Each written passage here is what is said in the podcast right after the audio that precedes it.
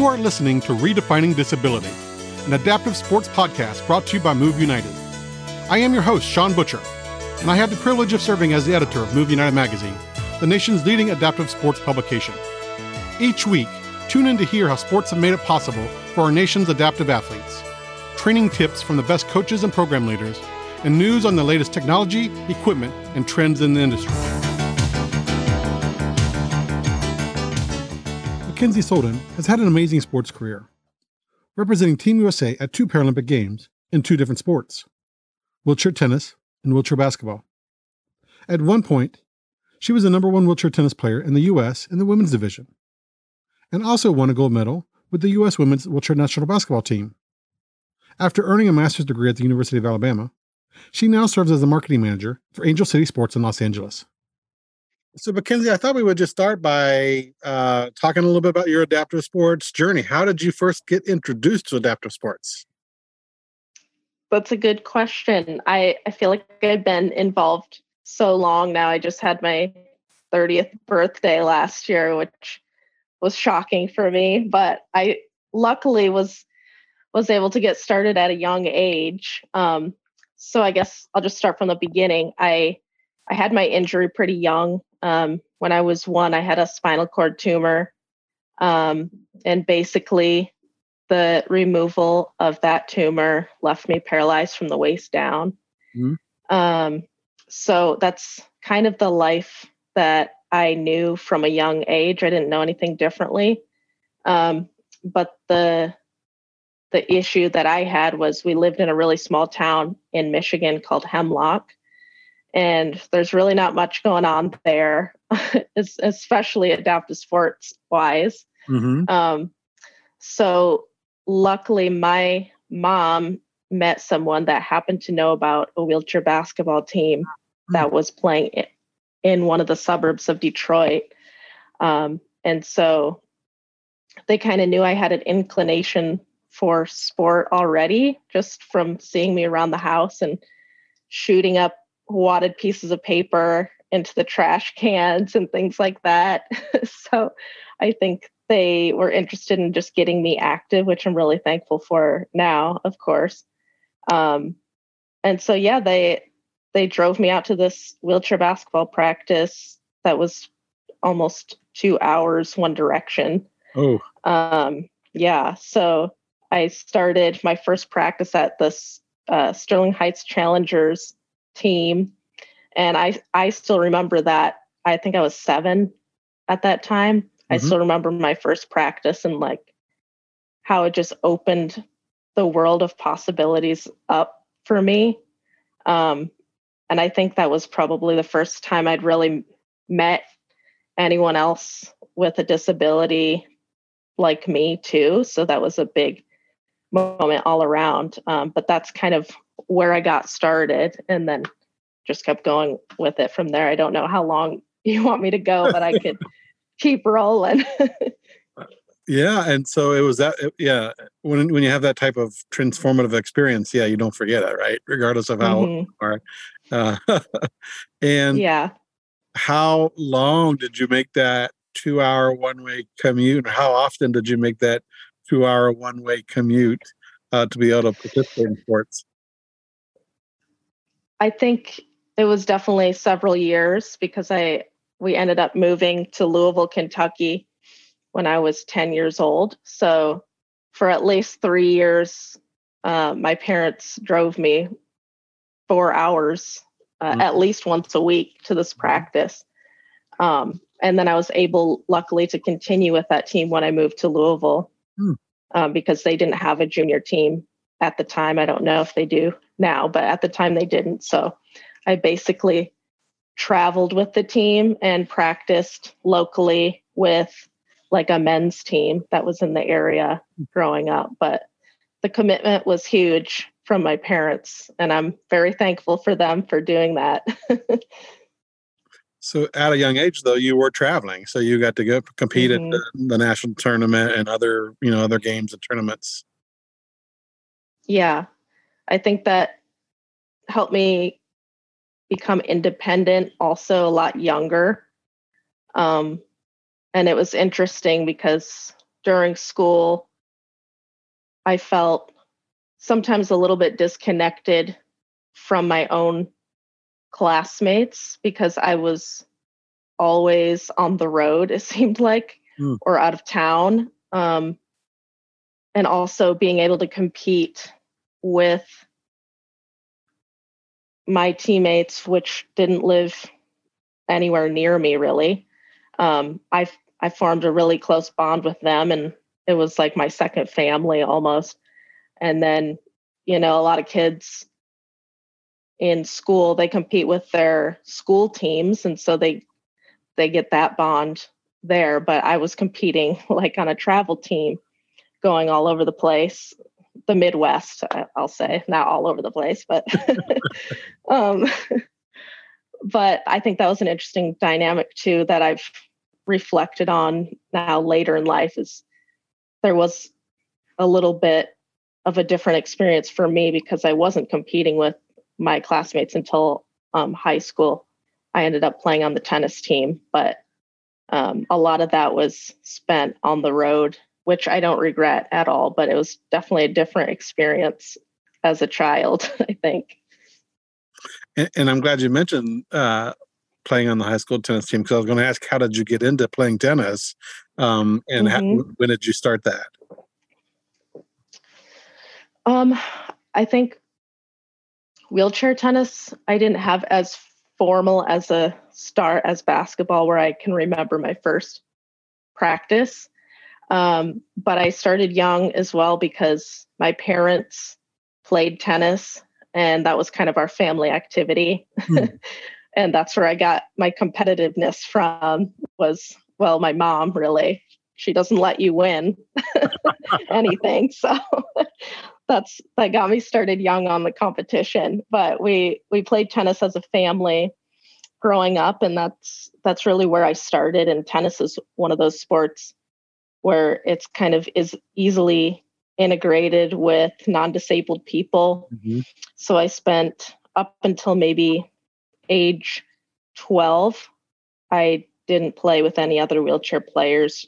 Um, and then I think 12 was my first kind of tournament uh, that that we were able to go to. So that was a different route as well as playing with classmates just on, for fun, um, not for any school things or anything like that, but that's kind of how I got started. And then realized once I went to my first tournament that I had potential in this sport too.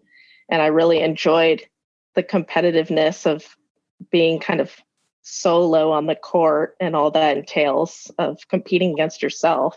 Mm-hmm. That was kind of a complete different angle from competing with a team in, mm-hmm. in my wheelchair basketball uh, practices. So I kind of liked having the best of both sides of competition. And and did you have a preference? Did you like the team aspect over the individual, or did it ebb and flow a little bit? It definitely ebbed and flowed. I think I think having the two helped me stay sane as well, of not getting so committed into only one sport um, and they both kind of contributed to skills in the other sport. So it definitely went back and forth for me. I feel like once I played tennis for a while, I'd be like, I need to I need to play some basketball and vice versa. So I kind of flip flopped through the years, but I love them both. Yeah, yeah, and and what was it like?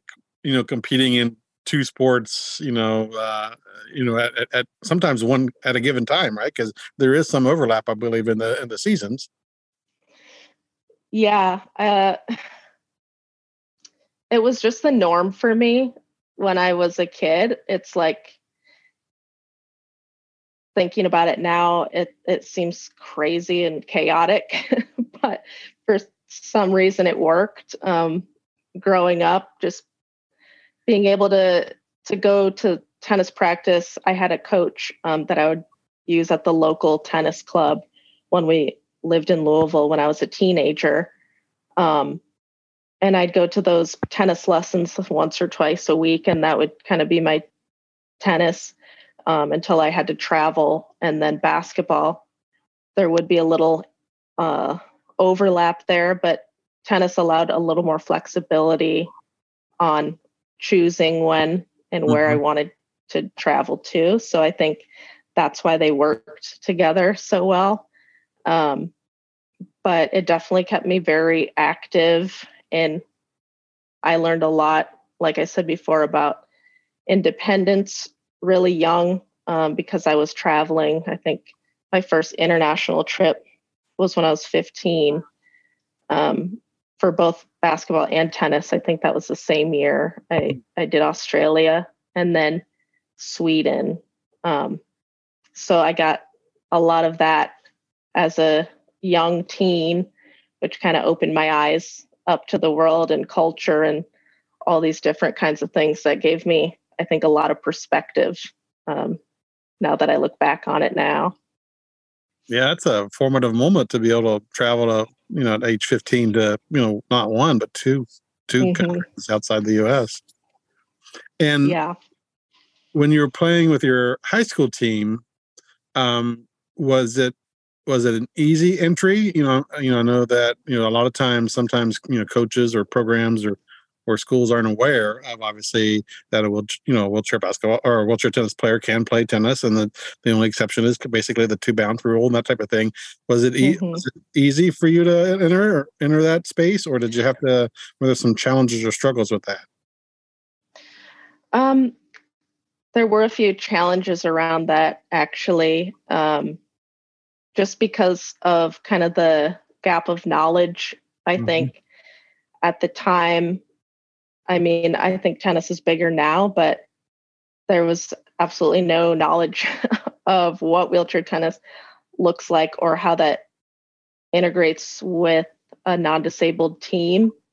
Um, so I remember I tried out, I think, for the varsity tennis team in eighth grade. Um, and I I believe in that trial I I beat one of the girls that ended up making the team after that and I didn't make the team and I I still remember that cuz it, it, hurts to this mm-hmm. day. Sure. But I think part of the the element that when I moved into high school and and saw it was just confusion on what exactly to do with me um, and how I should be kind of a part of the team. And there were questions like, uh, "Can you play doubles with with a partner?" Um, because of the handling of the chair, as if I might run over my teammate or something like that. And and I'm just like, no, I I can control my chair pretty well. I think you'll be safe. but it was things like that that were kind of a, a struggle at the beginning of joining that team. And there was definitely a learning curve uh, with the the coaching and the other players. I think were pretty easy and open to it. Um, it just took a little bit of time to learn how mm-hmm. how to play with two bounces, and even for opponents, eventually um, I mostly played doubles, so the first couple points, sometimes the opponents would be getting used to that, but then from there, it would be pretty easy.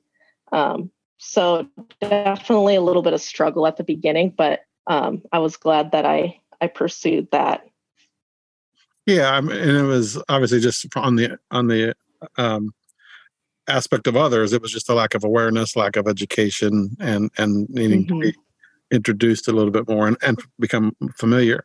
And so as you're as you're graduating from high school, um, you know, and you've got two sports, how did you how did your path dictate like which you know when which sport you were going to pers- pursue at the you know at the elite level and at the you know even the paralympic level?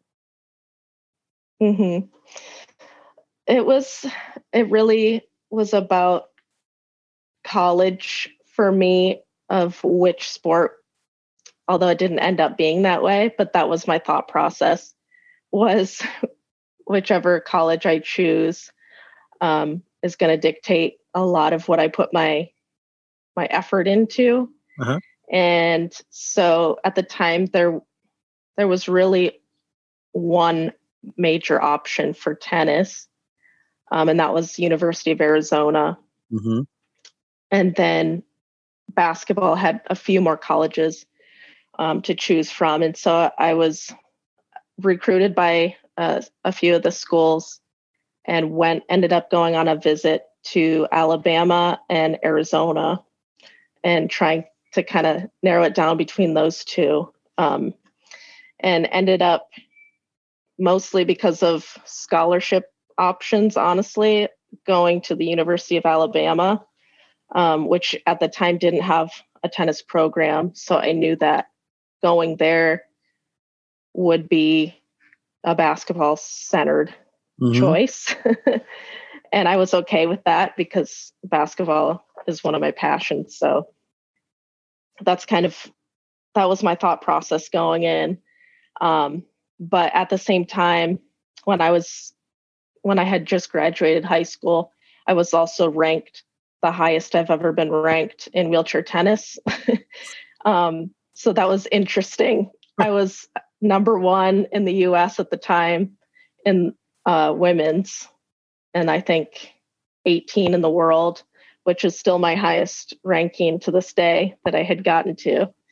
Um, and so that I started college with having that ranking and having been selected as a wild card for the US Open Grand Slam in New York City, which was, I think, September of my first semester of college. Wow. so it was it was overlapping again. Um, but ultimately I ended up competing at the Grand Slam while being there to train for basketball. Um, and then long story short, the next year got another opportunity in tennis because of my status before being one of the top ranked players. Ended up being an alternate for the Para Pan American Games, mm-hmm. which was in Mexico in 2011.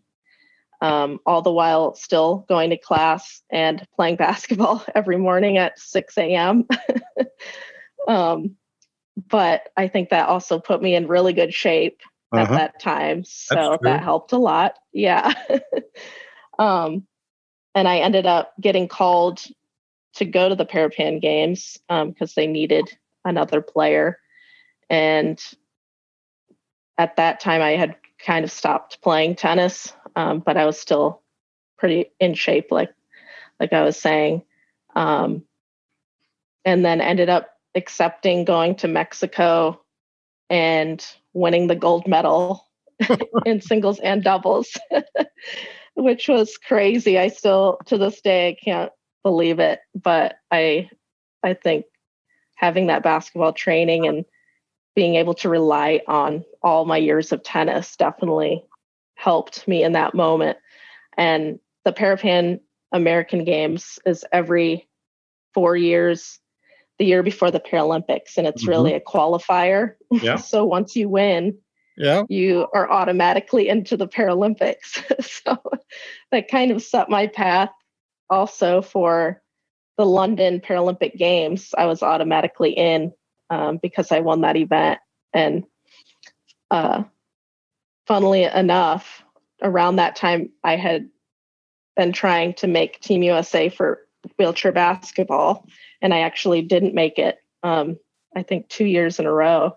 So I ended up kind of accidentally making it uh, for wheelchair tennis. I won't say accidentally because there are a lot of years that went into that, but I was going to say that's um, not accidental. What I expected. That's yeah. not accidental. It might be unplanned, but it wasn't accidental. Yes, yes, unplanned. We'll go with that word. That's better. but yeah, very interesting journey.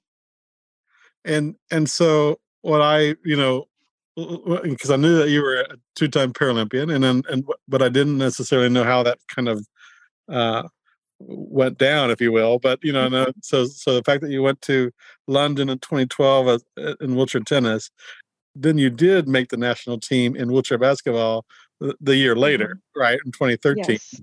and mm-hmm. which led to obviously 2016 Paralympics. Um, that's just an amazing kind of opportunity and moment that a lot of athletes don't have have or the experience that a lot of athletes mm-hmm. have to be a two-time Paralympian in two different sports. Yeah, I feel very blessed to have had that experience and and to be able to also have I feel like gone through the the losses and the not making the team mm-hmm. and things like that and in my career as well that I I rarely talk about but that's that's also a core of of my experience um, in my sports journey on both on both sides mm-hmm. um, so I think that made the Rio win even sweeter for me of thinking back to when I was a seven year old and just trying the sport for the first time and not knowing where it could take me and eventually having the goal of like making a paralympic team and um, competing for team usa and then being able to do that and win a gold medal um, i think that was just such an amazing experience an amazing moment and doing it with the team that we had as well um, was was really cool because I know how much we worked for that, and um, I don't think we were. I think we were a little bit of underdogs going into that because of our our record the previous year. We we were fourth at World Championships. Um, so there was a lot of work and a lot of team support that went into that win. So I think just doing that with people that you care about and worked hard with and reflecting on the whole journey, um, the ups and downs and everything, that was definitely one of the highlights of my life so far. so I yeah, I feel honored to have been through both Paralympic games, but yeah, and then obviously from 2016 till now, uh, let's talk a little bit about kind of your other your, the other hat you wear and the other kind of part of everyone's life besides sport. Obviously, it's mm-hmm. occupation and, and, profession and career. Um, before you before you uh, joined Angel City Sports, what how what was your trajectory like? I've had such a weird I have such a weird story. I feel like I flip flop back and forth between sports and things that I'm doing. So after Rio, I ended up, um, I had graduated that same year with a master's degree mm-hmm. uh, from the University of Alabama. So um, I think that was in May, is when I graduated, and then Rio was in the fall.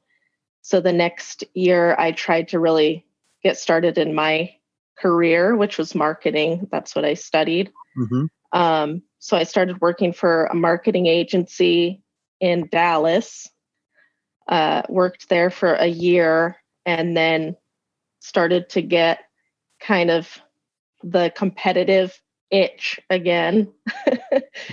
and I just happened to again it's it's like it seems random but I keep coming back to sport, um, one of the national coaches for tennis called me while I was actually at my job um, and said they needed someone uh, to come to World Team Cup, which is a yearly competition in wheelchair tennis where the countries compete against each other. Um, and if I was going to be available to do that. And so I, I never say no to these things. um, I asked my boss at the time, and they were they were super cool and flexible. Um, so they let me go, and it it was a World Team Cup in Italy, and I believe this was 2017. Mm-hmm. Um, so I ended up going, playing and competing, and uh, our women's USA team took the bronze, which was like our best result in a decade or something like that. Which was great to be a part of. And that got me really excited about tennis again. Uh-huh. um, and long story short, I ended up getting a call again about a new national campus opening in Orlando, which was going to be for professional tennis players to train. Um, and they invited me to move there and train and be the first wheelchair tennis player to train under the professional side mm. of US tennis, which is uh, player development. Um, and so I never say no. and I uprooted my life in Dallas and ended up moving to Orlando in 2018. I, I believe it was, um, and started training again for tennis and, and working part time on the side too to, to go after a tennis career again. Um, because I had never really fully done that in my career. It was always kind of the back and forth, like we right. talked about. Right. Um, yeah. So I was interested to see what could happen, basically. Um, and that experience was amazing. I I got to train alongside a lot of the pros that you watch on TV at the Grand Slams and and stuff like that. So it was a really cool experience. Um, and then around, I mean, COVID hit.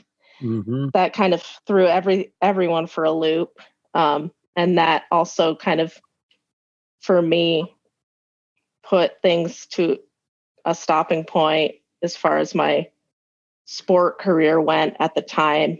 Um, and I felt like it was just the time for me to transition into mm-hmm. career. Mm-hmm. Um, and so I started looking for opportunities at that point while while still living in Orlando. And how did you land at Angel City Sports? yeah.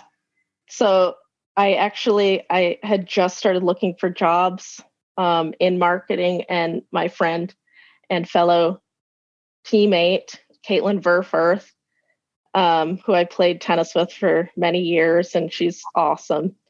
Uh, she messaged me on Facebook, I think, and she said, "This uh, organization called Angel City Sports is hiring a marketing manager. Uh, you should apply." And I was like, where is this? Los Angeles. and I was like, okay, sure, why not? Um, and so I got in touch with, I think it was Camille uh, at the time, who I s- basically started the interview process with them and went through several rounds of interviews and ended up getting the position. Um, and then I think I worked from Orlando for four or five months remotely until I could make the big cross country move uh-huh. to LA. So, yeah, that's how that came about. from coast to coast, huh? yes, exactly. So, how long have you been uh, on board with them now? Just, just over two years. Okay. Yeah. And it's a great fit, at least on paper, I hope, mm-hmm. because mm-hmm. uh, obviously it's, it employs your marketing degree and background with your with mm-hmm. sport, so you kind of get to do both. yeah, it's yeah, it's kind of the perfect combination for me. And um, Angel City Sports, if if people don't know what that is, it's a nonprofit um, based in LA slash SoCal um, that provides adaptive sport opportunities for kids, adults, and veterans uh, with physical disabilities or visual impairments. That's kind of our our core group. And so for me, bringing the marketing side of things, where I studied and was interested in, and then also being able to be part of people's adaptive sport journeys now mm-hmm. and helping provide more eyes on it and more opportunities um, and sharing the stories that come out of it too. I think it's such a cool thing to be a part of. And I can uh, obviously relate to it very well the whole the whole journey because um, I've done it from beginning to end. I feel like, mm-hmm. and so just being able to communicate that uh, to the disabled community and and non-disabled community and and educate around how powerful and impactful sports can be in people's lives. I think uh, it's kind of all come full circle for me now at this point, and I'm really thankful. Well, I'm glad you went right into that because you saved me a question because I was going to ask you for those that are listening and don't know about Angel City Sports to talk about it. So I'm glad you did that. And in full disclosure, obviously, Angel City Sports is a Move United member organization and part mm-hmm. of our, mm-hmm. football program. And uh, yes. you have your own games, Angel City Games. So definitely check them out if, if you're listening and, you, and you're not familiar and you're definitely in California for sure. And and the last question I have for you is just you know I know that you and I first met at the Abilities Expo. Can you talk about that and like how does Angel City Sports connect with that? And what do you do there? Yeah, so the uh, the Abilities Expo every year we have a Angel City Sports Zone.